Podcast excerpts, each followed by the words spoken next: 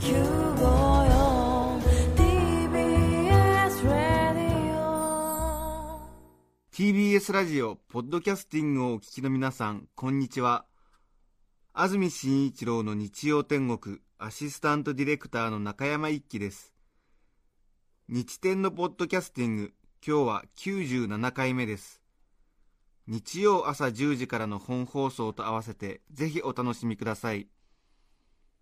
それでは5月24日放送分安住紳一郎の日曜天国。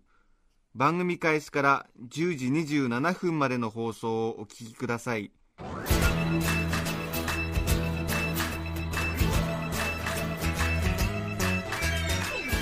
安住紳一郎の日曜天国。おはようございます。5月24日日曜日朝10時になりました。TBS アナウンサー安住紳一郎です。おはようございます。中澤由美子です。皆さんはどんな日曜日の朝をお迎えでしょうか？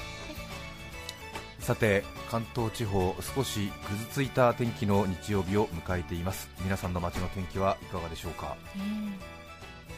これで先週も少し天気が悪かったですよねそうです。肌寒かったですね、えーちょっとね先週も雨が降ってましたけれども、2週続けて日曜日天気が悪いということになりました。はい。今日5月24日の天気ですが関東各地不安定な天気となりそうです。各地とも1日雨が降りやすく特に夕方以降は雷雨となるところがある見込みです。雷雨雷も伴うんですね、突風さらには氷にも十分注意が必要だということです。農業の方は心配ですね、日中の気温は20度前後のところが多く昨日と比べると5度以上低くなりそうだということです。現在スタジオのあります赤坂の気温が19度湿度が72%となっています。今日この後夕方以降雨が強くなりさらには雷氷突風には注意が必要だということです、うーん。ねえせっかくいい季節ですから外に出かける予定だったという方もいらっしゃるんじゃないかなと思いますが。ええ。ちょっと残念な感じですでねすね、うん、ぜひ午前中はラジオにお付き合いいただきたいと思います、はい。さて中澤さんが今日ははい。お土産があるそうで、い やいやそんなええ。え大したものではないんですけどもはい。先週あの免許の更新に行きまして運転免許。ええええはいはい、ええ鮫洲の方にであすね。鮫洲のはい。はい。で品川駅で帰り京急から JR に乗り換えるときにですねはい。はい。あのいいものを見つけたんです。ほはい。北海道物産展というのをう、え。あの広い品川駅の一エリアでやっておりましてええ駅でやってたんですか？そうなんですよ。へー。構内に。構内で？ちょっとした、ええはい、催しがあってですね、はい。あの何ですか？ラベンダー枕とか、ラベンダー枕。はい、はい。とかあとなんだろう、えおお芋じゃがいものチップスとか、えへえはい、いろいろいろいろある中で、あえ。えの昆布とかね利尻昆布とか、はいはい。えなんかいいものあるかなと思ったら、はい。あのすごいいいものがあったんですよ。すごいいいものがあった、なるほど何があったんでしょうか？あのねええ。熊の顔が私に話しかけてきたんですよ。熊の顔が私に話しかけてきた。白熊の、はい、白熊の。顔が書いてあるラーメンが置いてありまして、はい、これはえ日天ラバダのゲストにお越しくださった、はい。即席斎さんが、え大山即席斎さん。はい、あのインスタントラーメン研究家、え年間600食はええ。召し上がるという、3週間前でしたっけね、そうですね。3週ええ間、4週間前ですかね。ちょうど1か月前ですかね。えインスタントラーメン、はい。カップラーメンのパッケージ集めているという大山即席斎さんその名も、え がいあの1位に掲げていたえあのラーメンを置いてありまして、え旭山動物園の白熊ラーメンですね、そうですえね、え。うわーと。えはいはいはい。え盛り上がってるとこ申し訳ないですけども 第2位のラーメンでしたね、えそうですか、え1位ですよね。1位はあれですよ。あのあ中華三昧ですよ。ああそうか、ええ。なんいやいやいやあれはでも1位の中華三昧は大山即席斎さんがはい。研究を始めるきっかけとなったそのあ。自分の気持ちに乗っての第1位ですから。あそうですね。はい。実質上そのまあ最近注目しているという 実力派ラーメンですよね。ええ。それが売っていた。そうなんですよ。北海道でしか手に入らないと思ってええ。いたので、はい。嬉しくてですね、えはい、これください。うん。はい。いくらするんですか？えっ、とね280円とかそんな感じだったと思うんですけどね、一袋。いくつありますか？って、ええ20個ないかななんて言われながら、はい。え全部くださいって言ってスタッフみんなでこう分けたら楽しいだろうなとえ思いましてね、買ってきましたの。えで20個買ってきたんですか？18だったかな。へえ、10はい。お店の人びっくりしてませんでした？びっくりしましたね、ええ。ちょっと全部ですか、はい。ちょっとざわっとして、ええ。えじゃあ袋は20がいいとかなんとか言って、はい、すごいですよでもえじゃあえっ、と6000円相当ですか？うそうですね。5000円さすがお金持ってますね、いやいやいや嬉しくってその、ええ。はいノリで買ってしまってね。はい。はい、今日持ってきましたよ。ありがとうございます、はい。これがそうですか？はい。すごいですね。とてもインスタントラーメンが入っている袋とは思えない、ええ。軽く百貨店で何かそうですね。ずっしりと。ええずっしりと買い物をした感じになってますが、えあ。えもうあんまり買ってこんなにこの人食べるのかと思われたらはずね健康に悪いと思われて恥ずかしいじゃないですか、あうん。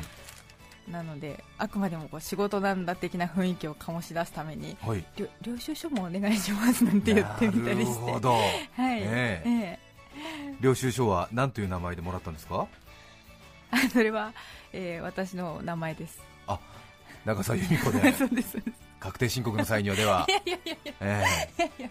必要経費として申告してください。無理だと思いますけど、その代わりえ確定申告でうん、必要経費で申告した場合は、えーこのラーメンはすべてえー番組のために使わなくちゃいけませんよ、ああ、個人の中澤家の食費 その食事の一環としてこれを使用した場合には。えそれはそうですよ。こそれにあれ特別配のそんなそんなふうに使うえー業務上横領ということになりますかそんらなに使うつもりはないんです。よ、その領収で書。はは、えー、全てまでも、えー カお買い上げいただいたこの白熊塩ラーメンは えー全て、えー番組でいただくということになりますけれども。そういいと思います。そうそうそう。えーはいはい食べたんですかかそれで？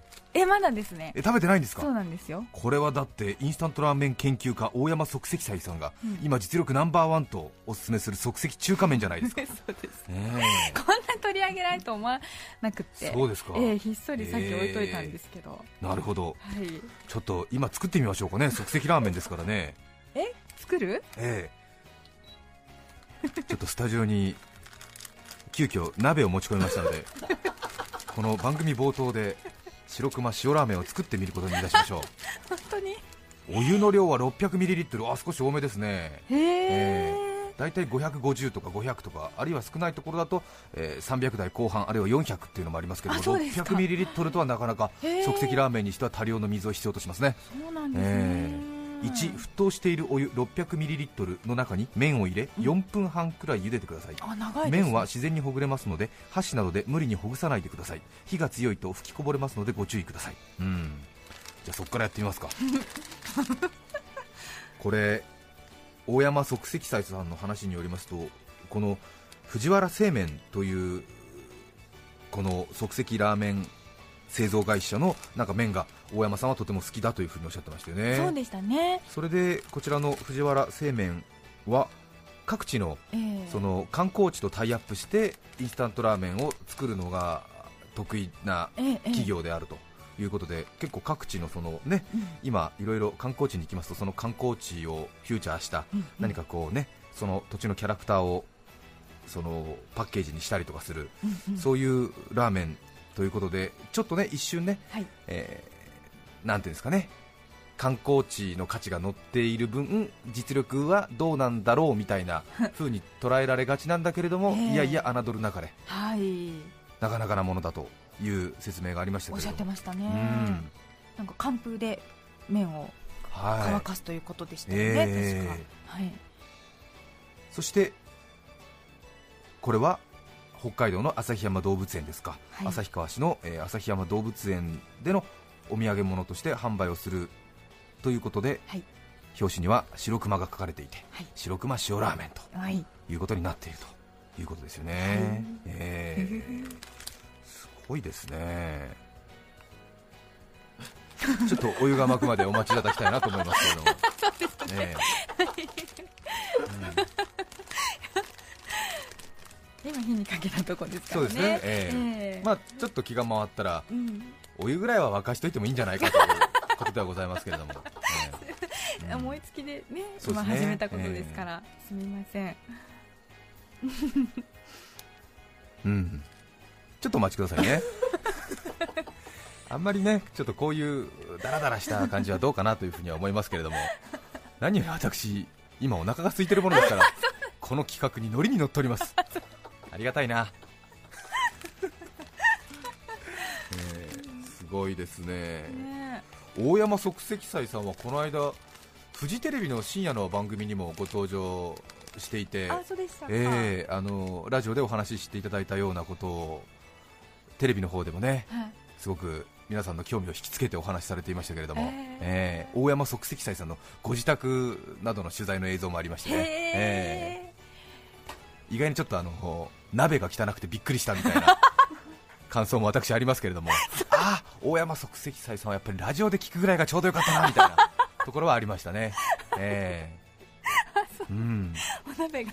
お鍋がねちょっとやっぱりあの黒々してて、使い込んだ感じで、まあ、当然ね年間600食食べるインスタントラーメンの研究家ですから、当然そういうことにはなるんですけれども、まあ、なんとなくねこう聞くだけだとそういうところまでリアルに想像できないものですから、ええ。ああ話だけだといいということも多々あるんだね世の中はという、ええ。これがあれですよね。他メディアの中でラジオが勝ち残る唯一のえ分野とも言われてますけれどもね、ええ。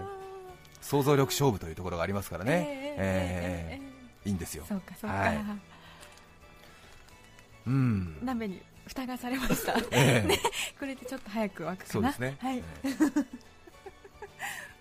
最近あのテレビ番組などでもはい。マニアな皆さんをゲストに迎える番組が最近多いですよね。はい。日曜天国は5年前からスタートして11時台のコーナーにちょっとその分野独特なえマニアの皆さんのゲストをお迎えしてお話を聞くということをずっと続けておりますけれどもラジオでお話ししていただいた方が半年と間を置かずあるいは2ヶ月、3ヶ月ぐらい後にさまざまなテレビ番組で、あのーゲストとして呼ばれているところなどを見たりすると、ええ。とてもなんか嬉しく思いますよね、ええ。ええ。団地マニアの方とかもね今すごいですしね。あそうですよね、え。また一方で逆に私たちが考えが及ばなかったようなうん。マニアの人々をうん。他のテレビやラジオや雑誌などで取り上げられているとおお、こういう人もいるのかというような気持ちにもなりますしえ一番強烈だったのは TBS テレビの番組ですけども新知識階級クマグスっていうええ。え V6 の皆さんがやっている深夜番組なんですが、はい。あの番組もこういわゆる一分野に特化した皆さんをゲストに迎えてお話を聞くというそういうスタイルの番組なんですけれどもはい。先日2週続けてですかね。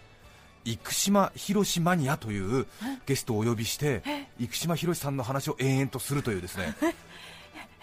衝撃的な企画がありまして、えー生島博士さんと言いますと TBS ラジオの朝の「おはよう一直線おはよう定食」を月曜日から金曜日まで担当していますから、ええええ。ええ。何かちょっとねこう TBS ラジオで番組を作っている人間としては、はい。何かちょっとこう TBS テレビの人間に場内に攻め入れられた挙句、宝物を取っていかれたような、あああこれは。あ。これはやっぱり TBS ラジオでうんうん。先にやるべきだった最もあ適正なる企画なのにうんうん。気づかなかった残念っていうところはね、ありますよね。ええ。ー。重藤さんって言いましたでしょうかね。自衛藤さんですか重藤さんというですねあの生島博さんをものすごく注目しているというマニアな人がいて生島博さんがいかにその月曜日から金曜日の TBS ラジオの早朝番組ではい。放送が、まあ、面白かったりひどかったりするという そういう いろいろな情報を集めて、えー皆さんにこう紹介するということなんですけれども、私もえ、まあ、ずっと聞いてるわけじゃないですけどもえ私自身その仕事を始めて間もない頃に生島博さんの番組でニュースを読んでたりした経緯があるものですから生島博さんの番組に対しては大変その、まあ、思い入れというか、そういうものがあったんですけども、そして、まあ、生島博さんのラジオ番組を作ってるスタッフも当然知ってますし、生島博さんがいかにその破天荒な人かという話はよく聞いてたんですけれども、うん。えーやっぱりまとめて見てみるとはい。素晴らしいものがありましたね びっくりですよ、ええ。よくあのチンプレー、コープレーラジオで1年に一度そういう企画があっとお湯が沸きましたね、ええ。ちょっと袋を開けて。これお湯少なくないですか？600 600いいですね。はい、ええ。はい大丈夫です。かあなるほど。ははははは寒風さらし麺ということで、はい。どちらかというとあれですね長崎皿うどんの麺のような感じになってるわけですね。あそうですね。ははははなるほどなるほど。縮れは少なめでしょうかね。そうですね縮れは少なめですが、ちょっとこれを入れてみますね。ははい。あはははなるほどなるほど。うんうんうん、ーはい。それで、えーこれで4分半ほどですね。はい。はい。了解です。はい。中級20分ぐらいまで茹でます。10時20分そうですね。はい。はいわかりました。あいいですね。放送局っていうのはこれラーメン茹でるに最適ですね。もう随所に時計がありますからね。あありますね。これは便利だな、本当だ。ええ。やってみて気づきました、ええ。話途中になりましたけれどもね。あの生島博さんですよ、お箸使いながら。ええ。いや私もまとめて聞いてびっくりしました。そうですか。すごい方ですね。うんうん。生島博さんは昭和30年生まれですから昭和25年ですか。失礼いたしました。ちょうど私の20年ぐらい先輩なんですけれども、えー朝のその早朝の番組ということもありまして、はい。まあ、比較的その皆さん聞かれてる方はもう何を今更という感じはあると思いますけれども、のびのびとしてね放送されてらっしゃるんですよね、あのびのびとそうです、えああの自然にほぐれるからつつかなくていいってさっきあのーあ袋に書いてありましたね。た。えーはい。私ちょっと今つつきすぎてましたね。すぎですね。えー。すいません。話戻りましてこれはスタジオのラーメンの話です。すええはいそれであの うんラーメン茹でながらお話しするっていうのはこれ結構大変ですね。なかなかちょっと、えー気持ちがあっちに行きこっちに行きというところありますけれども、えーえ昔は生島博さんって結構ねええ。えあのすごくやり手で、ええ。ちょっとね私後輩からしてみると、あの切れすぎて怖いぐらいの印象だったんですよ。あーでもなんか、あのー最近のというか生島博さんはその、まあ、早朝の番組ということで、まあ、あえてねゆっくりこう時間を使うということなのかもしれませんけれども、うん。本当に破天荒で、え え。気象予報士の方が向かいに座ってて、はい。何か天気予報、今日は今日の関東地方というような説明がしているときに、はい。生島さんが急に、はっ！って言うんですよ、そしたら当然、ラジオ聞いてる人も気象予報士の方も、あれ、何か今すごい言い間違いをしたかとか、あるいはすごい情報があったかと思うじゃないですか。ですね。ええそしたら生島さんが、これ聞いてらっしゃる方は覚えてるかもしれませんけれども、えはっ！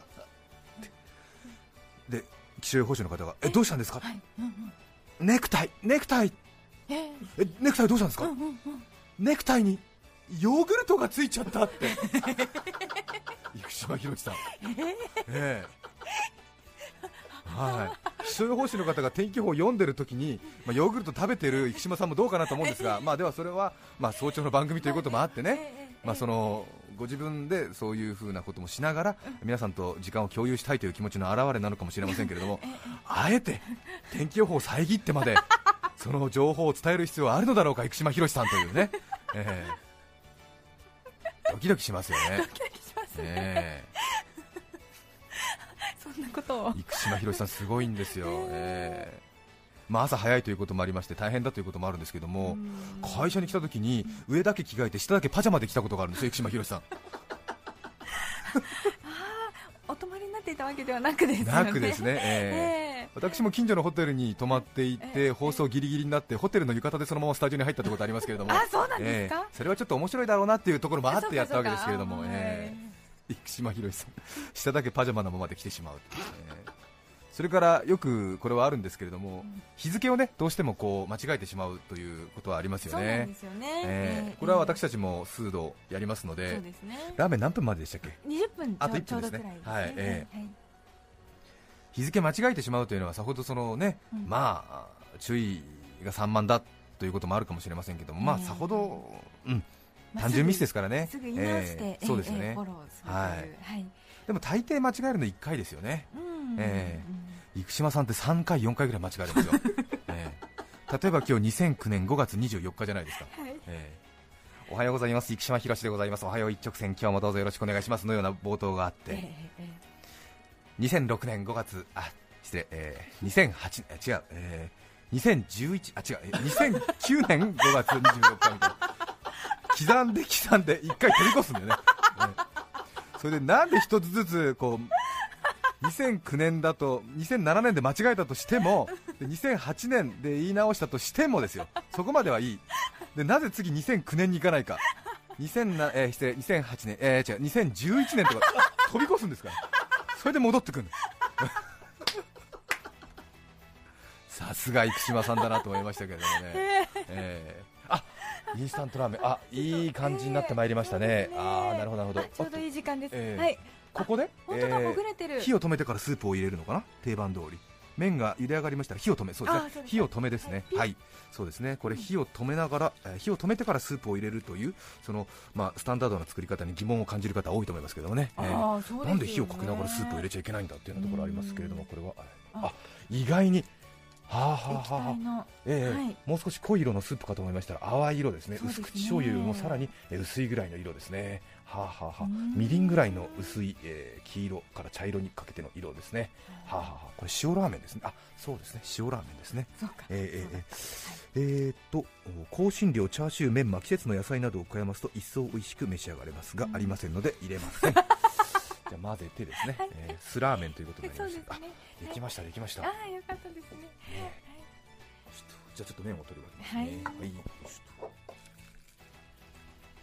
よいしょおほほほ。あー美味しそうですね。あ、いい匂いが立ち上がってまいりました。はい。はあはあはあなるほどなるほど。ちょっと大沢ゆりさんのショッピングコーナーのような感じになりますけれども、さすがに大沢さんもラーメン作るところからはやってないだろうというところありあますが。私にもくださるんですかもちろんですよ。中澤さんが買ってきたものじゃないですか。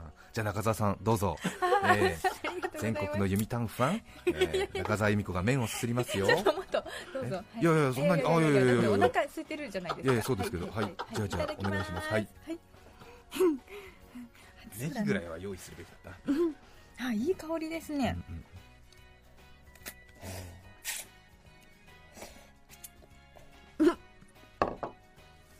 悶絶しろ。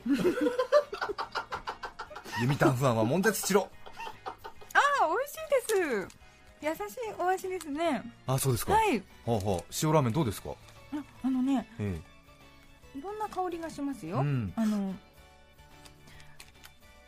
こってりした感じもしっかりあり、ええ。えはい。もう爽やかで。なるほど。ちょっと香りは何かくず湯のような香りもしますね一瞬ね。うーん。うんうんうん。ではではいただきます、うん。いいですね。確かうん。にくず湯みたいな香りします。すごいですね、はい。ええではではいただきます。はい。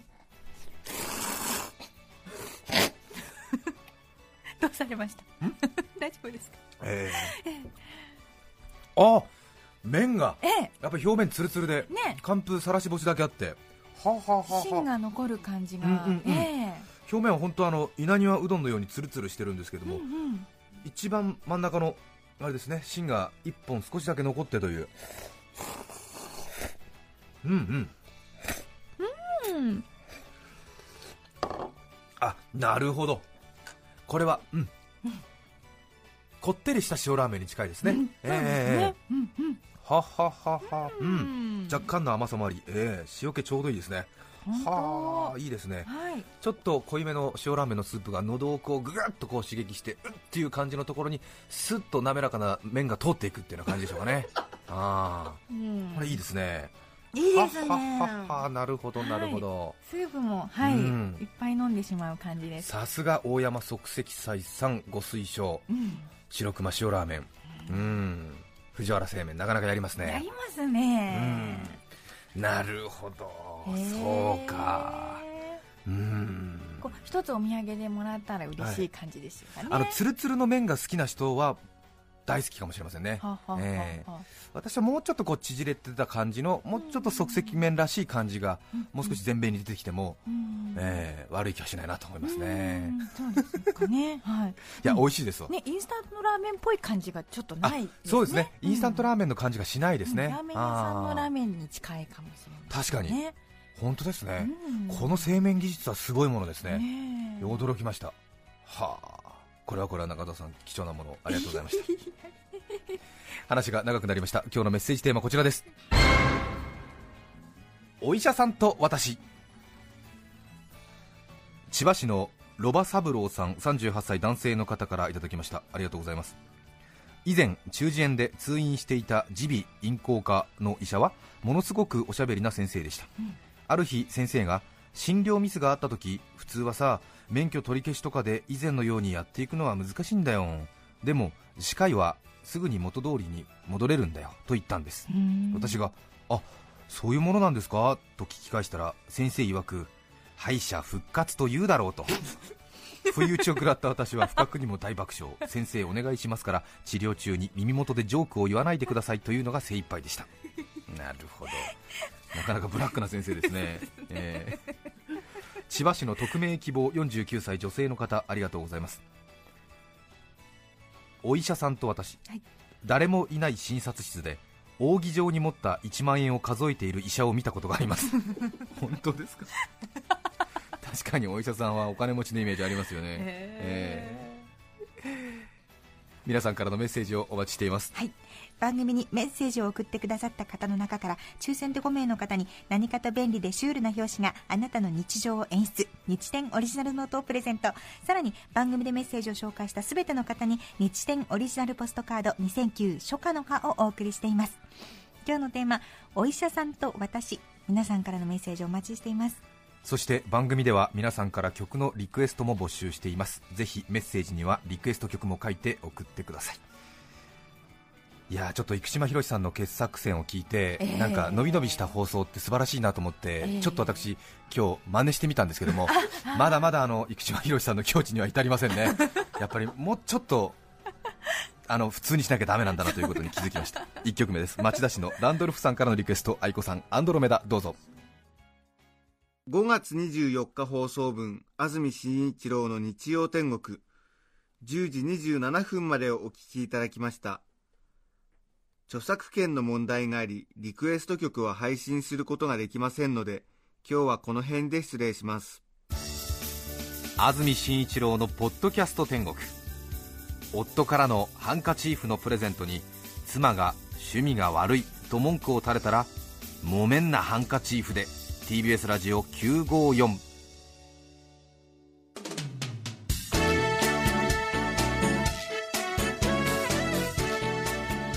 さて来週5月31日の安住紳一郎の日曜天国。メッセージテーマは「炭酸飲料の思い出」ゲストは高田純次さんです。それでは来週も日曜朝10時。TBS ラジオ954でお会いしましょう。さようなら。安住紳一郎の「ポッドキャスト天国」これはあくまで試供品。皆まで語れぬポッドキャスト。ぜひ本放送を聞きなされ。TBS ラジオ954